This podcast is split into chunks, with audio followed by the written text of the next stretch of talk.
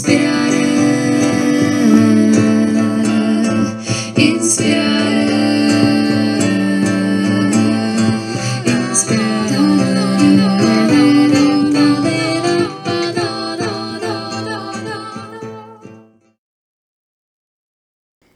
Dobrý den vám všem, vítám vás u dalšího dílu podcastu Inspiráre. Jsem velmi ráda, že pozvání k rozhovoru přijala paní Martina Böhme. Je tlumočnice, překladatelka, učitelka, koordinátorka, organizátorka, zpravodajka a v neposlední řadě šťastná máma dvou synů. Martina žije v česko-německém manželství, neustále se pohybuje mezi hranicemi kultur, zvyků a životů dvou národů, což splna využívá při své pestré práci. Bydlí v Dolní Poustevně, kam se přestěhovala z Poděbrad a Hradce Králové. Martino, vítejte u nás. Dobré ráno, děkuji za pozvání. Uh, mluvíte doma česky, německy, anebo je to, jak hezky česky říkáme, myšunk? Tak, hezky česky myšunk asi pravděpodobně to je, ale většinou máme pevné, pevný systém, protože asi jinak by se dvoujazyčná výchova nepovedla tak dobře, jak se povedla. Se syny mluvím zásadně česky, a to od malička, nikdy jsem k nim německy nemluvila, a k mému partnerovi mluvím německy. On se snaží mluvit česky a když se jedná o základní věci života, tak mluvíme česky, ale jakmile se dostane do popisu v nějakých náročnějších tématech, tak vždycky, ah, to je náročné, budeme mluvit německy, takže přejdeme do němčiny. A stejně tak to je, když máme přátele české, mluví se česky, přátele německé, mluví se německy. Takže v takže pohodě, systém. bez komplikací. Ano, bez komplikací. Aha. To bude určitě důležitou součástí našeho rozhovoru, právě to česko-německé ladění. Ale já začnu vaším studiem a vaší profesí, která vlastně potom směřovala k tomu, že propojujete tyhle dva národy. Za vámi je gymnázium v Poděbradech, je za vámi Vysoká škola pedagogická v Hradci Králové a pak jste začala učit v Pirně. Jak se to stalo? Pirna je německé město, ale posluchači určitě budou vědět. Jak jste se tam dostala? Během studia v Hradci Králové jsem jezdila na letní tábory, už vlastně od dob gymnázií. A co náhoda tomu chtěla, že jsem jednou, když jsem byla jako vedoucí na táboře s německými dětmi v Děčíně, potkala svého pozdějšího manžela. Manžel organizoval také zájezdy pro děti do České republiky, a já s mou kamarádkou jsme začali tyto zájezdy doprovázet. Takže jsem se zamilovala vlastně už ve druhém ročníku vysoké školy a tím pádem jsem se dostala potom do dilema, jestli opustit nádherný Hradec Králové a opustit myšlenku, zůstat tam i profesně, nebo odejít za ním do Saska. Potom samozřejmě srdce láska zvítězila, takže já jsem se dostala do městečka Ulbersdorf nebo vesničky nedaleko Sebnitz a moje, co dál, jaká, já jsem, to bylo takové rychle, já jsem chtěla ještě dále studovat a potom mě oslovil ale ředitel gymnázia v Pirně, který tenkrát hledal, hledal učitele pro tento nový projekt, o kterém se jistě potom později zmíníme. A já jsem nabídku přijala a stala jsem se učitelkou na gymnáziu v Pirně. Je to, tenkrát tam ještě nebyly české děti, takže jsem opravdu učila jenom pro německé žáky, ale Pirna je tak krásné městečko, podobné trochu městu Poděbrady, které mám do dneška velice ráda. A takže já jsem tam rozkvetla, zůstala jsem tam. A náhoda tomu chtěla, že jsem v tom roce se seznámila s ředitelem policie, Saské spolkové policie. A tenkrát to bylo ještě před rokem dva tisíce, doba, kdy Česká republika nebyla v Evropské unii a kde probíhala různá školení česko-německá a já jsem byla využita jako tlumočnice. A zjistila jsem, nebo objevila jsem v sobě, že toto je druhá profese, kromě učitelky, která je mi šitá přímo na míru. Takže já jsem se ještě přihlásila do Prahy na právnickou fakultu, na soudní tlumočnictví, kde jsem rok absolvovala a potom jsem se plně začala věnovat tlumočení. A v Pirně jste učila německé děti česky? Tenkrát to byl projekt, který začínal a vyučovaly se některé předměty v češtině. Kromě toho, že se vyučovala, vyučovala čeština jako cizí jazyk, tak se také vyučoval například zeměpis v českém jazyce. Bylo to velice těžké, ale byla to velká zkušenost a moc ráda na to vzpomínám. Mm-hmm. Vy jste tedy potom začala vlastně prolínat dvě profese, profesi učitelky a profesi tlumočnice. Jak třeba v současné době toto zastupuje vaši profesi, v jakém poměru? To je těžké říci, protože to je v každém období, každým rokem trochu jinak. Tenkrát na začátku to bylo převážně tlumočení právě pro hlavně zástupce Ministerstva vnitra České republiky, kteří se školili hlavně v oblasti právní vstup České republiky do Evropské unie. To trvalo tak deset let, začala výuka také německých policistů českému jazyku, potom začaly tandemové výuky česká, česká německá, česká policie se zapojila do tohoto projektu. Po vstupu České republiky do Evropské unie zase začala převažovat u mě hospodářská část, to znamená firmy ze Saska hledaly partnery v České republice. Později si tady na české straně nechávali vyrábět své výrobky. Sou, ta, ten jazyk, jazyková výuka se vlastně prolíná celou dobu. Po dvacet let mé praxe hmm. se neustále prolíná, opravdu nemůžu říct, jakým poměrem. V poslední době převažuje k tomu ještě další část mé profese a to je zprostředkování zaměstnání, protože německé firmy hledají české zaměstnance, čeští zaměstnanci tady nemají třeba ve Šluknovském výběžku práci nebo práci, která je za tak dobrých podmínek a finančního ohodnocení, takže zprostředkovávám práci a pomáhám se všemi doprovodnými činnostmi, hmm. to znamená zdravotní pojištění, zajištění bankovního spojení, daňové, různé byrokratické procesy a podobně. Hmm, to je úplně úžasné. A vy díky vlastně tomuhle povolání máte účast v mnoha zajímavých přeshraničních projektech, některé už jste lehce zmiňovala. A jste taková Češka v Sasku a Němka v Česku. Je to někdy nevděčné nebo převažují ty výhody? To je zajímavá otázka a opravdu také není jednoznačná odpověď. Rozhodně to není pouze, pouze pozitivní a vidím to nejen u sebe, ale vidím to i u svých dětí, které byly jak v německé škole, tak v české škole, nyní jsou zase v německé škole a ti byli vždycky i už v předškolním zařízení ti Němci, kteří jsou v Čechách a Češi, kteří jsou v Německu. A u nich jsme to považovali za negativní a děti s tím měly velmi často problémy. A nyní jsou v Pirně na gymnáziu a tam, tam se našli a tam konečně toho svého potenciálu mm. a toho svého česko-němectví mohou to využívat jako přednost. Mm. Mm. A u sebe já jsem ještě nikdy, musím podotknout a zdůraznit, neměla žádnou špatnou zkušenost, jako se často mluví třeba s opovržením na, o Češích, kteří jsou v Německu, protože předsudky jsou velmi silné. Tak to jsem nikdy neměla. Vždycky jsem byla ta zprostředkovatelka mezi tou českou, německou mentalitou, českým, německým národem. A když někdo něco potřebuje, nějaký Čech, může, tak zavolá, můžete mi poradit, můžete mi říci a stejně tak je to z německé strany. Takže já se v této pozici cítím jako ryba ve vodě a snažím se toho využívat pro dobro všech ostatních. To samozřejmě se odráží i na vaši, na vaši práci, která je naprosto úžasná. Vy jste tedy jako hodně blízko právě v tom setkání s německými mentalitami. Jaké jsou podle vás rozdíly a jaké naopak podobnosti s tou mentalitou českou? Jak vy to vnímáte? Co to máme čas... společného a co nás rozděluje? To je velmi častá otázka. Musíme říci, že německá mentalita také se nedá říct jako celoněmecky, protože tam je šestnáct spolkových zemí a je tam východní a západní Německo, které sice již dlouho, dlouhou dobu není uh, politicky takto bráno, mm-hmm. ale opravdu lidsky je hned vidět, odkud ten člověk pochází. Pochází-li z východního Německa nebo ze západního Německa. Ta východní mentalita, bych řekla, je podobná více naší české mentalitě, hlavně u ročníků, které vyrostly před revolucí. Mm.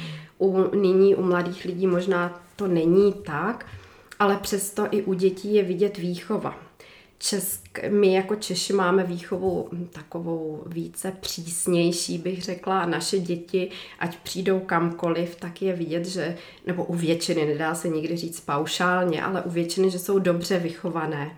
Když vidíme německé děti, tak ta výchova je taková volnější, což mm. nemusí být špatné, ale vidíme to tady i v příhraničí, když sem přijede skupina Němců, takže se zdá, že je velmi hlasitá a že děti si můžou v podstatě dělat, co chtějí, tak většinou to tak opravdu je.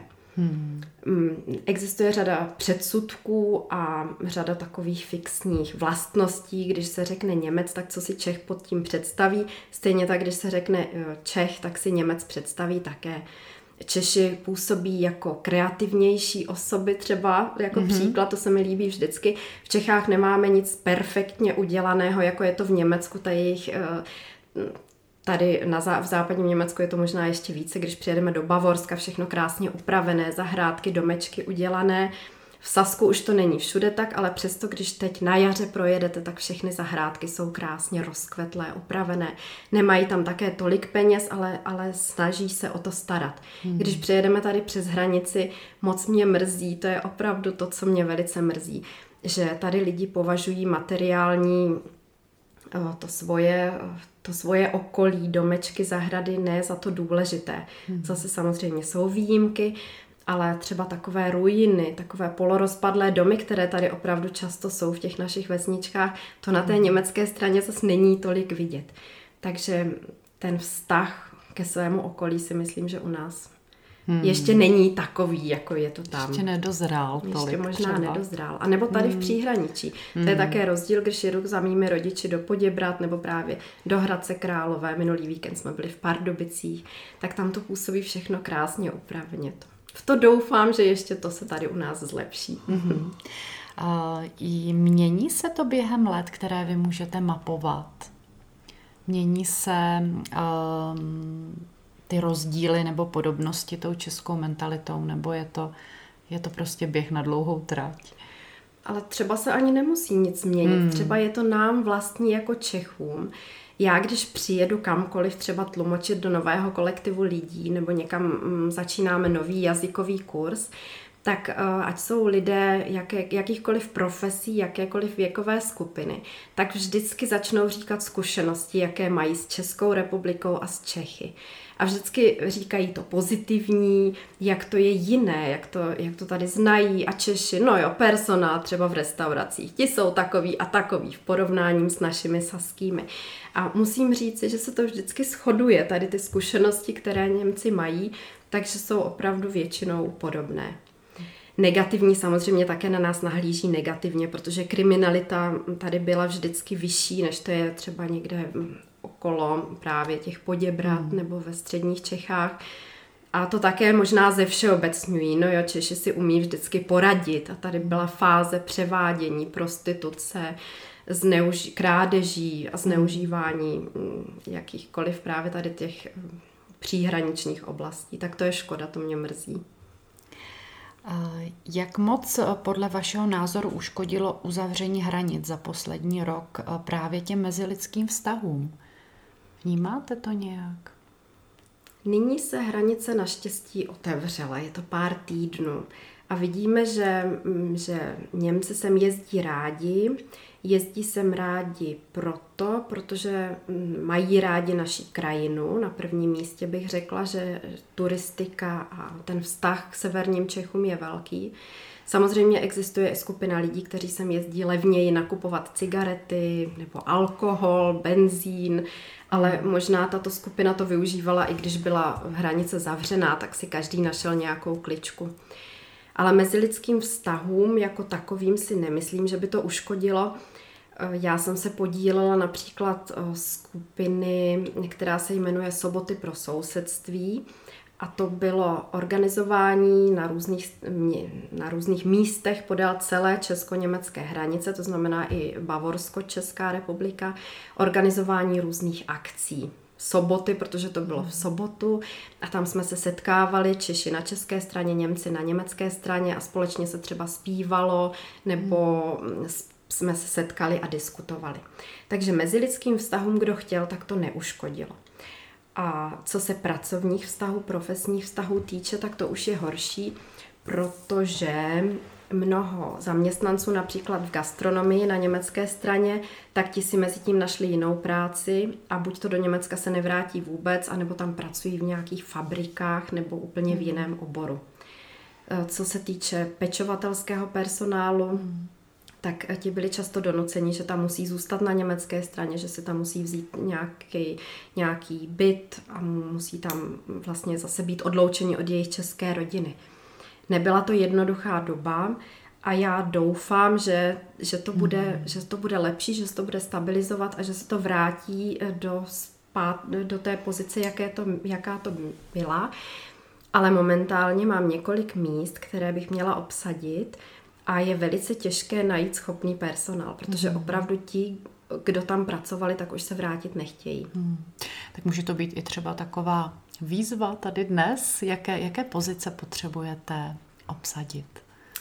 Potřebuji obsadit hlavně v oblasti gastronomie, to znamená číž, servis, číšníci, servírky, kuchaři, potřebujeme pečovatele, potřebujeme lékaře, hledáme také, to je velmi důležité, zubaře, kteří by chtěli na německé straně převzít ordinace německých lékařů.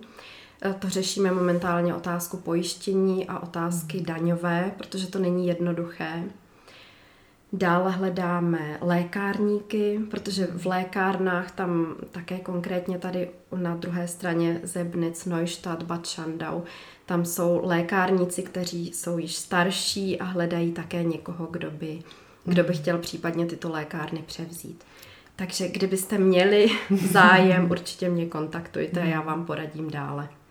Moc děkujeme. Tak se zdá, že i ohledně těch profesí má to pohraničí české i německé společná témata, že vlastně podobné profese se hledají i, i asi tady určitě u nás. Hmm. A to nebude proto jednoduché, ano. Protože já hmm. samozřejmě nechci, když vidím, že, že tady je personál v restauracích, například číšníci, servírky, když se sem vyloženě hodí, když, hmm. když to je krásné chodit do té restaurace, tak nerada takové lidi oslovuji, aby šli do Německa. To nedělám mm. vůbec, opravdu to dělám jenom, když vím, že ti lidé i z dalších důvodů chtějí jít mm. do Německa, protože to má jistě, více to má výhod. Svá specifika, no. Určitě.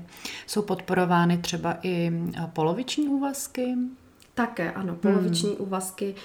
Vlastně tady ty pozice teďka, co mě konkrétně napadají, které nyní potřebujeme obsadit, tak tam výjdou vstříc i s pracovní dobou. Mm. Velkou výhodou pro Čechy je, že mají i sociální zabezpečení v Německu, to znamená zdravotní, sociální pojištění, mohou také pobírat příspěvky na děti, to v Čechách také nemáme. Takže těch výhod, výhod je hodně, ale vyžaduje se také dobré vzdělání, dobrá praxe a dobrá jazyková znalost němčiny. Mm-hmm. A vy žijete v Dolní Poustevně devatenáct let, jestli se nepletu, už ano, je to řádka velká. Ano, ano, vlastně to vím přesně, protože se syn narodil, starší syn, a přestěhovali jsme se do Dolní mm. Poustevny, ano, ano. A to je už opravdu hezký kus života. Jak po těch letech hodnotíte ten přesun i, jak vy sama říkáte, z měst krásných, jako je Hradec Králové nebo Poděbrady, měst s rozvinutou infrastrukturou, do místa, kde je spousta domů neobydlených, kde jsou sociální potíže, lišky tady dávají dobrou noc. Jak to hodnotíte po těch letech, že jste tady a ne tam? Nejenom lišky, ale i divoká prasata nebo srůzky, to opravdu máme každý den. Já jsem za to moc ráda, že tento, tato náhoda v mém životě vlastně na začátku se stala, že jsem se dostala právě do oblast severních Čech a musím podotknout, já jsem jezdila na dětské tábory jako dítě do Starého Hraběcí. Mm-hmm. A to je nedaleko tady u nás, nedaleko Dolní Poustevny. A nevěřila jsem tomu, nebo nikdy jsem si neuměla představit, že já se dostanu na vesnici, do přírody. Já jsem vždycky byla dítě městské a chtěla jsem žít ve městě a opravdu jsem chtěla i v tom Hradci Králové zůstat. Ale jsem za to moc ráda, protože nikde jinde by se člověk nemohl takto rozvinout osobně. Pro děti bych nikdy nemohla, určitě bych měla zase jiné přednosti, ale děti, jak se tady vyvinuly, jak jsme využívali dvoujazyčnou výchovu, vlastně tříjazyčnou skoro, protože angličtinu mají také na úrovni v podstatě rodného jazyka. Jak tady můžeme naší roli těch zprostředkovatelů využít, to bych nemohla využít nikde jinde. Mm-hmm. Měla bych zase něco jiného, to věřím, ale tak to krásně jako tady v pohodě, v přírodě, mezi lesy, poli, loukami, květinami, stromy, bych nemohla ve městě žít. Takže já každý den se probouzím a mám velkou radost. Jaké jsou podle vás výhody bydlení ve Šluknovském výběžku? Právě ta jednak blízkost k přírodě, která je tady nedotknutá a kdykoliv s jakýmkoliv Němcem jedu, tak říká, tady se mi to líbí, tady nejsou všude oplocené pozemky, tady opravdu se člověk může volně pohybovat. To se mi líbí, příroda. Na druhém místě určitě blízkost k hranici, jak už jsem několikrát říkala. Možná, kdybych bydlela právě v tom Hradci Králové, tak bych byla typická učitelka, která by zůstala, případně bych pracovala někde na úřadu, ale nikdy bych nemohla vklouznout ještě do této role tlumočnice, překladatelky, koordinátorky. A je to krásné, když kamkoliv přijedu, tak člověk si mě stělesňuje právě s tím Čech, s tou Českou republikou, s těmi Čechy. Takže já jsem za to vděčná. Um, pro koho tu vlastně je příležitost? Um, pro koho ten Šluknovský výběžek je? Je to někdo, kdo tady naplno využije svoje vysokoškolské vzdělání nebo dobré řemeslo? Jak vy to vidíte? Um, kdo má tady příležitost? Příležitost tady mají určitě všichni, kteří se chtějí rozvinout, kteří mají nápady, kteří jsou kreativní a chtějí tyto nápady a kreativitu zrealizovat. Je tady nepřeberné množství možností. Vlastně každý den, kdekoliv jsme, tak mě napadá, co ještě by mohlo se udělat, co by tady mohlo vyvstat. Ale nemůžu dělat všechno sama, to vůbec ne, proto mám také svůj tým kolegů, jak tlumočníků, tak učitelů. A já jsem ta, která vždycky má nápad a ten nápad zrealizuje nebo zprostředkuje kontakt dále a doufá, že se ten nápad potom, potom zkonkretizuje a zrealizuje. Ale například v oblasti gastronomie, ke které se neustále vracíme, právě ve středních Čechách, když se projdeme městem Pardubice, na každém kroku krásná kavárna, cukrárna, mléčný bar, restaurace, vinárna. To, to mám moc ráda a to tady opravdu chybí. Je tady řada výjimek, Krásná Lípa například, to se také rozvíjí, moc hezky, to máme radost.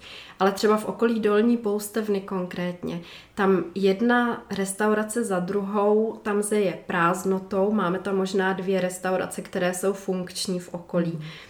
A jak Češi, tak Němci by toho rádi využívali. Takže já jsem přesvědčena, kdo má rád, kdo by se chtěl pustit do tohoto řemesla, tak určitě by měl úspěch, nějaká stylová kavárna, vinárna, všechno by lidi ocenili.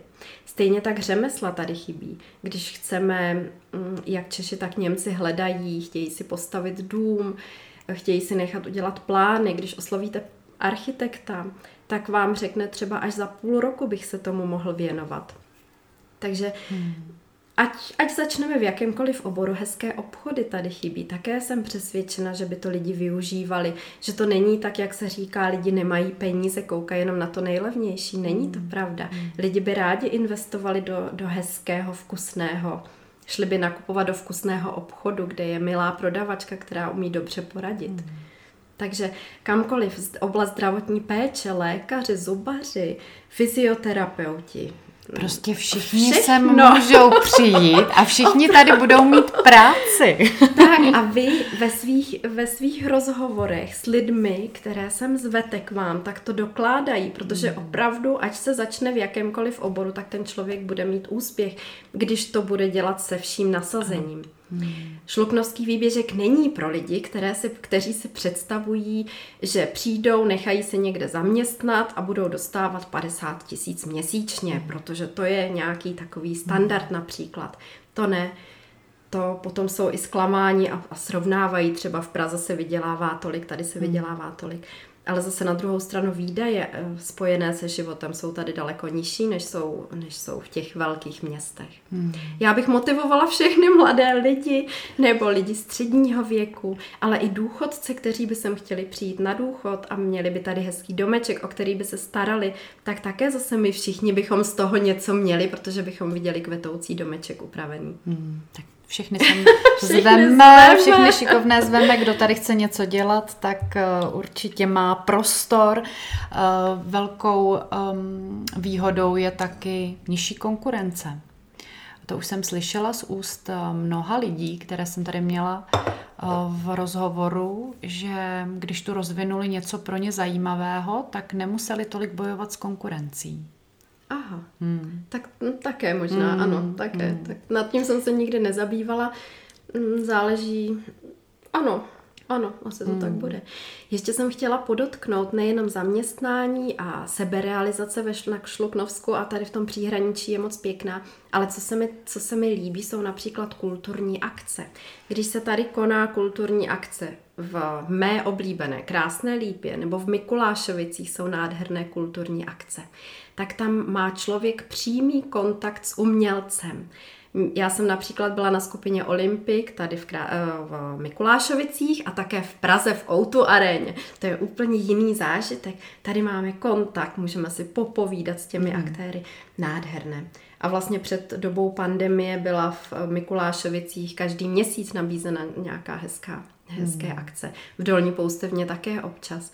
Takže i tento aspekt je velice hezký. Kdo by se chtěl vybouřit kulturně a organizovat tady nějaké akce české nebo česko-německé, určitě hmm. také jsou mu dveře do kořán otevřené. Vy máte přímou zkušenost také se vzděláváním jak na české, tak na německé straně. Už jsme zmiňovali, že vaši synové studují nyní na gymnáziu v Pirně. Můžeme začít třeba od toho předškolního a základního vzdělávání, jak ho vy vnímáte, čím jste prošli se svými dětmi a jaké jsou třeba rozdíly v tomto? Mm-hmm. To bych možná na začátku uvedla, protože vzdělávací systém, nebudu říkat německý, ale saský a český je dost odlišný. Do školy chodí děti v šesti letech, to je podobné, ale potom jejich němec, Saska, základní škola, je pouze čtyřletá. A potom po ukončení čtvrtého ročníku děti buď to dostanou doporučení na gymnázium nebo ne. Doporučení na gymnázium to znamená, že musí mít výsledky dítě do určitého průměru. Potom může jít na gymnázium nebo na střední školu. Gymnázium je do věku osmnácti let, to je podobné, to je také různé v jiných spolkových zemích. Ale už po desáté třídě může například ukončit a jít, jít se učit. U nás se to jmenuje nástavba a tam se to jmenuje učební obory. Takže ať dítě skončí třeba v desáté třídě nebo i maturitou, tak potom nemusí jít na vysokou školu, ale na takzvaný učební obor.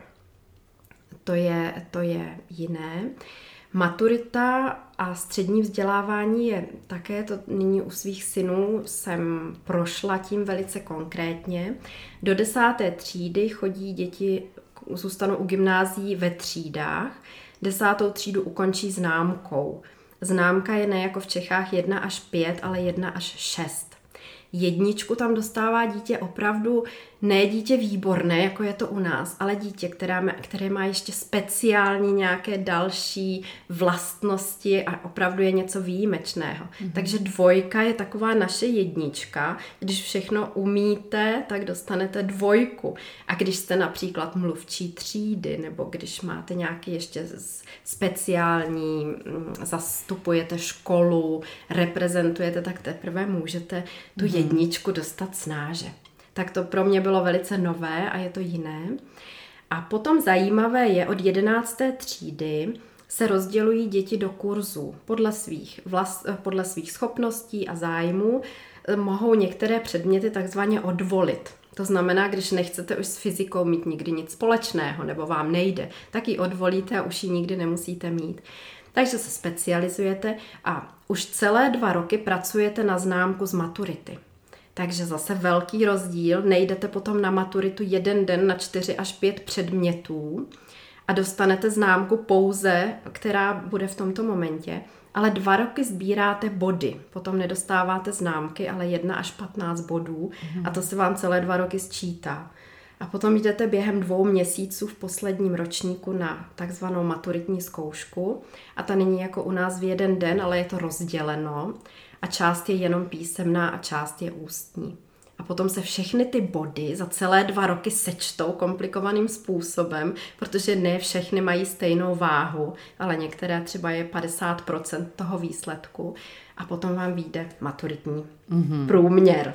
Takže to nás čeká teď v příštích týdnech a jsem na to moc zvědavá a doufám, že všechno do, dopadne co nejlépe. Dopadne. A další rozdíl vysoké školství. Vy se můžete vlastně přihlásit na vysokou školu. Ne jako u nás to bývalo, že všude se musí dělat přijímací zkouška. Tam je přijímací zkouška vel, velmi neobvyklá, je to opravdu na speciální školy. A jinak se můžete přihlásit, máte-li předpoklady pro studium na vysoké škole. Mm-hmm. A potom vysoké školství ještě je důležité, buď to vysoká škola, nebo odborná vysoká škola, nebo univerzita. Například, kdo nemá maturitu, tak dokonce v Německu může studovat, splňuje-li nějaké odborné předpoklady. To je v Čechách úplně nepředstavitelné. Hmm. Takže tam člověk se musí nejdříve tady s tím vším seznámit a prokousat a určitě bude překvapen, kolikrát ho zaskočí, jak to je v sousední zemi úplně jiné. Hmm. Můžete nám něco blíže říct o gymnáziu v Pirně, protože to myslím, že i pro lidi ze Šluknovského výběžku může být velmi zajímavá příležitost, kam dát studovat svoje děti. Co to je za školu a kdo tam z Čech vlastně může jít studovat a za jakých podmínek?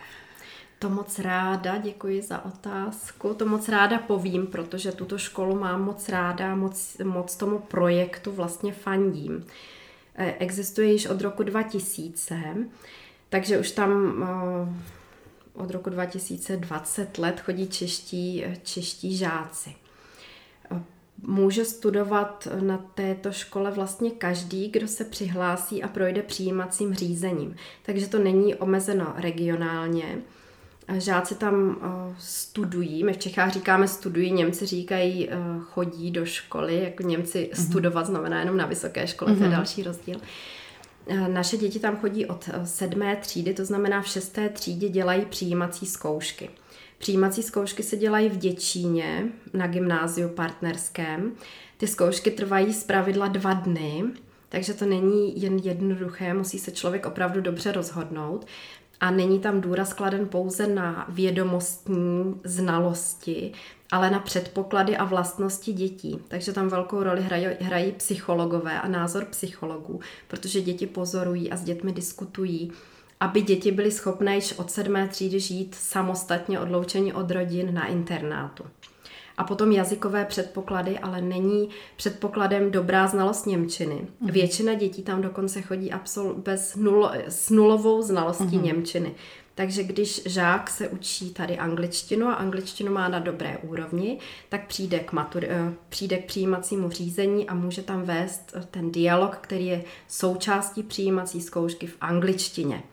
Mm. A potom vlastně se od nuly učí na tom německém gymnáziu německy, což také má svou výhodu, protože je učen Němkou, rodilou Němkou nebo rodilým Němcem a nenaučí se tu němčinu chybně, hlavně výslovnost, která je u Čechů velmi, velmi nechci říci špatná, ale je to často, přesto řeknu to slovo špatné, Čech se naučí třeba dobře gramatiku, jak v němčině, tak v angličtině, ale neumí potom už mluvit opravdu jako rodilý Němec nebo Angličan.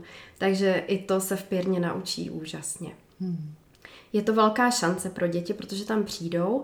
Vybráno je patnáct dětí každý rok, pouze patnáct dětí. A jedna třída se stává z patnácti Čechů a z patnácti Němců. Ale není to prakticky tak, že by neustále seděli ve, sedělo ve třídě třicet dětí, ale většinu předmětů děti jsou vyučovány pouze v patnácti. Takže to je velký luxus, když se představíme, že v sedmé třídě je patnáct dětí, učitel se jim maximálně věnuje. Ale samozřejmě od těch dětí je očekáváno, že budou maximálně se snažit a opravdu vydají všechno. A budou žít sami na internátu a sami v německém prostředí, v cizím prostředí. Já opravdu se velmi skláním před těmi děti a smekám, protože je to úžasné, co, co ty děti investují. A jsou tam například žáci, teď mě napadají Brno, Bruntál, Lanškroun, Praha, Liberec, hmm, opravdu zdaleka. Hmm. zdaleka. A ty děti musí každý týden jezdit domů, takže v pátek jezdí domů a v neděli se zase vrací. A třeba mají čtyři až pět hodin cesty vlakem, hromadnými prostředky. Musí dvakrát, třikrát přestupovat. Takže přijedou na, po týdnu na internátu vyčerpaní domů, hmm. den se zotavují a v neděli zase jedou. Takže je to úžasné. Ale ty děti mají velice kvalitní vzdělání, maturitu, to už není v současné době problém, ale je to uznáváno jak v Čechách, tak celoevropsky. Mm-hmm. A mají maturitu i v českém jazyce, i v německém jazyce. To je jako povinnost. A ostatní předměty, kromě matematiky, která v současné době je také povinností, tak si mohou vlastně vybrat. Hmm. Vaši synové se již nyní zapojují i do podobné práce, jako děláte vy, že dělají takové tlumočníky nebo propojovatele různých skupin. Kolik jim je let a jak se v tom našli? Jaká byla ta cesta i se v tomhle najít, v tom česko-německém prostředí? Protože vy jste říkala, že oni, uh, oni rozkvetli vlastně až v té Pirně. Synům je šestnáct a osmnáct let. A vlastně už od počátku, už, už od doby školky, kdy chodili do předškolních zařízení, chodili v Sebnitz do Německa, protože v české straně děti chodí až, mohou až ve věku tří let a protože já jsem pracovala vlastně od počátku, takže děti byly zaintegrovány do dětských skupin již dříve, tak už v těch dětských skupinách v předškolním věku, když měli kontakty třeba se školkou z české strany, tak už ji dostali tady tu váženou pozici a mm. už museli. Nebo když já jsem se účastnila česko-německých projektů a byly to většinou vzdělávací projekty, tak jeli se mnou, viděli moji práci a také se účastnili, protože jsem jim nějaké úkoly již dávala a čekala jsem na jejich reakci, protože ne každý, kdo umí česky i německy nebo dva různé jazyky, tak je automaticky tlumočníkem, protože se někdo stydí, bojí, není spontánní. Mm-hmm. A e, konkrétně tlumočnice musí mít vlastně všechno. Mm-hmm. A je vždycky takový herec uprostřed, musí přemýšlet, musí neustále se soustředit. A já jsem zase vděčná za to, že kluci tady ty vlastnosti a, a předpoklady mají mm-hmm. a že to rádi využívají. Mně napadá ještě taková otázka, zdají se vám sny v němčině nebo v češtině? To je dobrá otázka, obojí. Mm-hmm. Obojí a je to zajímavé, když jsem se, naši kluci mezi sebou, to jsem ještě neřekla, se občas baví německy a občas česky a je to úplně přirozené u nich. Kdybych já třeba s kolegyní tlumočnicí, která studovala také v Čechách a vyrostla v Čechách, mluvila německy, kdybychom byli sami, tak je to nepřirozené. Tak vždycky sklouzneme do té češtiny, přestože já považuji němčinu vlastně za rodný jazyk také. Já nerozdi- mm. nerozlišuju, jestli mluvím česky nebo německy, protože opravdu žiji dvacet let v německém prostředí s německými partnery, ale s dětmi bych nemluvila německy. A u nich je to tak, když mluví o německém prostředí, například o nějakém zážitku z Pirny, teď konkrétně na gymnáziu, tak mluví třeba německy. Ale když mluví o návštěvě u babičky, tak mluví zase česky. Mm-hmm. Nebo o nějaké hře, kterou hrají a je spojena s Němci, tak mluví německy. A stejně tak je to asi u mých snů, když mm-hmm. sním něco z německého prostředí, tak automaticky sním německy, mm-hmm. jinak česky. Je to krásné. Moc zajímavý fenomén a myslím, že opravdu um, ta přeshraničnost může činit ten náš život o mnoho bohatší, než si i třeba dovedeme tady představit, než si i tady připouštíme. A možná se mnoho lidí obává právě té jazykové nedokonalosti. Proč nevyužívat uh, například... Um, různých projektů nebo částečných či plných pracovních úvazků. Je to, je to dohnatelné? Dá se člověk zaměstnat a doučovat se postupně ten jazyk? Také se to dá. Musím říct, že většina zaměstnavatelů, se kterými mám co dočinění, takže jsou velice vstřícní, protože chtějí kvalitní personál, chtějí nabízet kvalitní služby a proto vychází vstříc a jsou velmi ohleduplní. Ale očekávají také, že ten Čech, který u nich pracuje, takže se, že se ten jazyk bude mít zájem doučit. Protože už kolikrát jsem se spálila v tom, že lidé potom opovrhují a říkají, co já bych se učil německy, oni mě potřebují a já to zvládnu i tak. Takže to rozhodně není dobrý přístup a od toho dávám ruce pryč. Mm-hmm. Ale chtěla bych všechny motivovat, aby se německy učili. A mrzí mě tady u nás v regionu, to je také jedna z věcí, která ještě má velký prostor a zase motivují učitele němčiny nebo učitele angličtiny, kteří nechtějí už být v Praze ve velkém městě a chtějí přijít k nám na Šluknovsko, tak tady je opravdu práce veliká. Němčina je velice důležitá a ve školách není nabízena paušálně řečeno teď dobrá výuka němčiny, protože těch dobrých kvalitních němčinářů je velice málo. Hmm. A je to potřebné, je to potřebné pro jakýkoliv, jakékoliv povolání, ne kvůli studium na vysoké škole, ale právě i jakýkoliv dělník, který by měl dobrou znalost němčiny, tak se dostane daleko dál a nalezne velice kvalitní, dobrou práci dříve. Hmm. Co byste poradila takovým věčným začátečníkům, takovým lidem, kteří prostě umí nějaké takové základy, umí si třeba objednat v restauraci nebo domluví se, co se týče cesty, ale nepřekročili už um, dál uh, tu vzdálenost, kam, kam se mohou obrátit, kdyby se chtěli dovzdělat? Hmm. To bychom museli dělat reklamu pro jednotlivé jazykové školy nebo jednotlivé učitele. Ať se na mě obrátí a já jim něco doporučím mm. konkrétně. Ale všeobecně řečeno, největší chybou, vidím to i u sebe, co se angličtiny týče, tak já jsem také věčným začátečníkem. Sice asi umím přeložit nějaké texty a umím pasivně rozumět, ale aktivně se stydím mluvit, protože to neumím perfektně.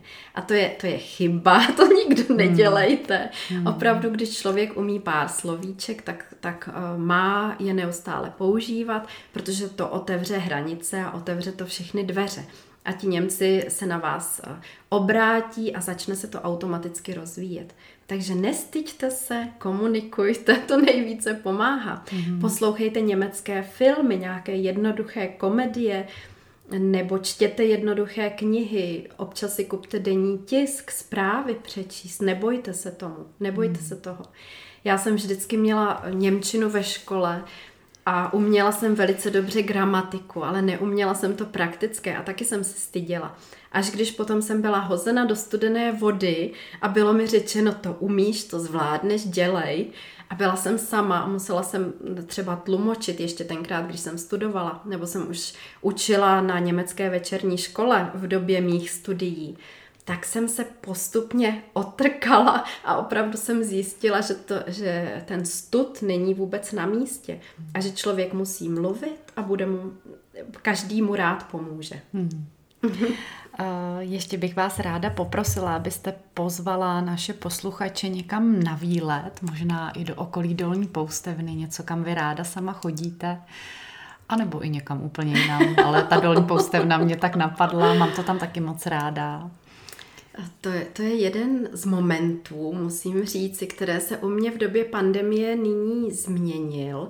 Já jsem vždycky ráda chodila na túry a organizovala jsem túry pro veřejnost právě z Dolní Poustevny a okolí. Ale v době pandemie jsem začala pravidelně chodit na túry a mám kamarádku v Drážďanech, kolegyni, se kterou se vždycky domluvíme a opravdu aktivně chodíme. Takže máme... Pod, no ne všechny kopce, ale možná dvě třetiny kopců a skal v Saském Švýcarsku zvládnuty. A využíváme často i vlaku, je to trasa U dvacet osm z Rumburku do Děčína.